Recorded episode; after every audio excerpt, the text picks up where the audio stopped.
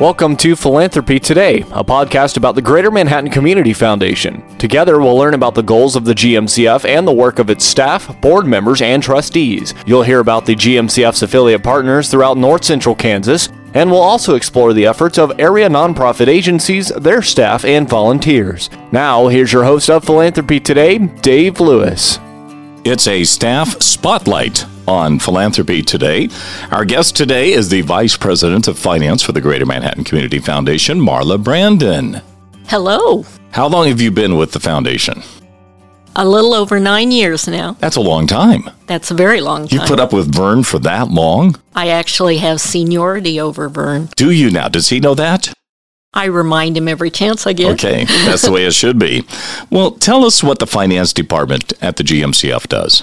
Well, it consists of Sally and myself, and what we do is handle all the financial transactions that occur for the foundation. That's got to be a lot of activity.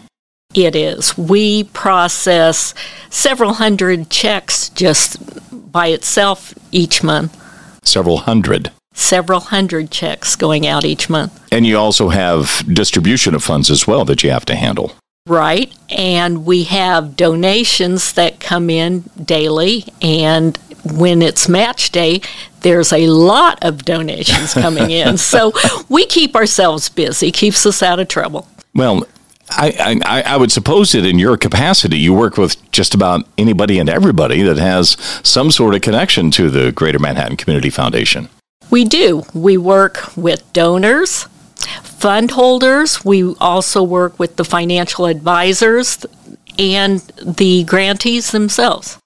I would suppose that over the last few years, now that there are a number of different partners and uh, affiliates throughout uh, the Greater Manhattan Community Foundation, that job gets a little bit bigger and a little bit busier. It does. Sally came on board a couple of years ago, and so the finance department grew and it keeps growing. So who knows? We're just excited about the future. Well, what do you consider to be your mission or your charge with through the finance department?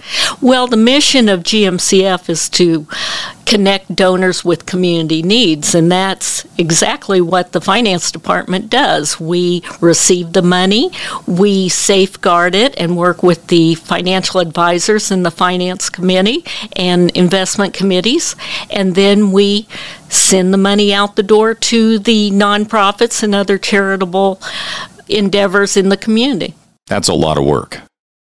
It keeps us busy. It keeps sure you plenty does. busy. I'm sure. I'm sure so much that we had to bring in extra staff here in order to help with uh, Sally Braun coming in. Yes, and she does a wonderful job. So here we just passed uh, the end of 2021. What are your year-end responsibilities at the GMCF?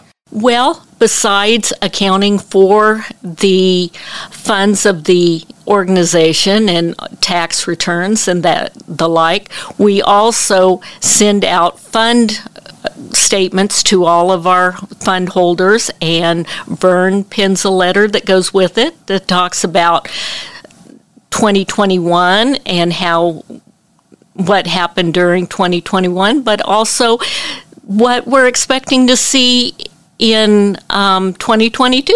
What all is involved in a fund statement? There's got to be a lot of information. The fund statement itself is like a bank statement, you could say. It has the beginning balance, it shows all the donations that comes in, it also shows investment returns, and then fees and distributions and grants that have gone out of the fund a lot of data to keep up on. And what surprises me is how many different ways those monies come in because they come through the mail, they come electronically, and you also have a portal on the GMCF website.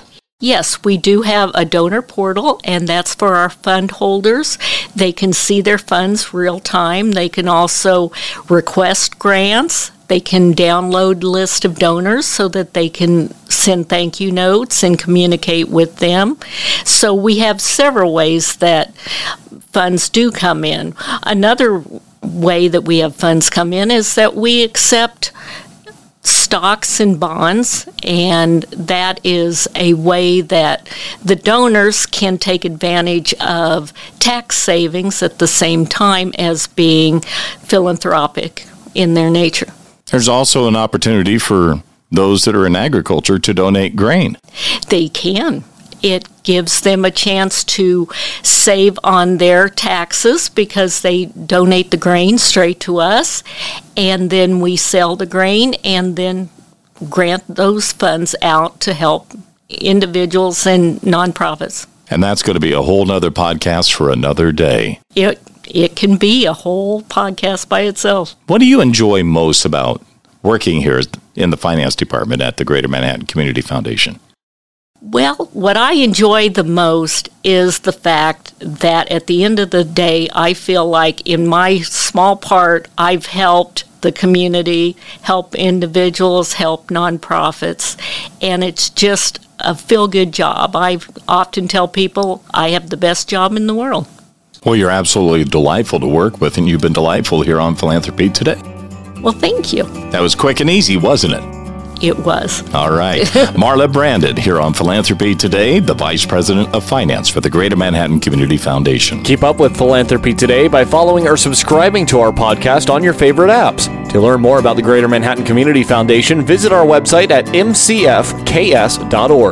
Philanthropy Today is produced by Ad Astracast. Follow us online at astracast.com.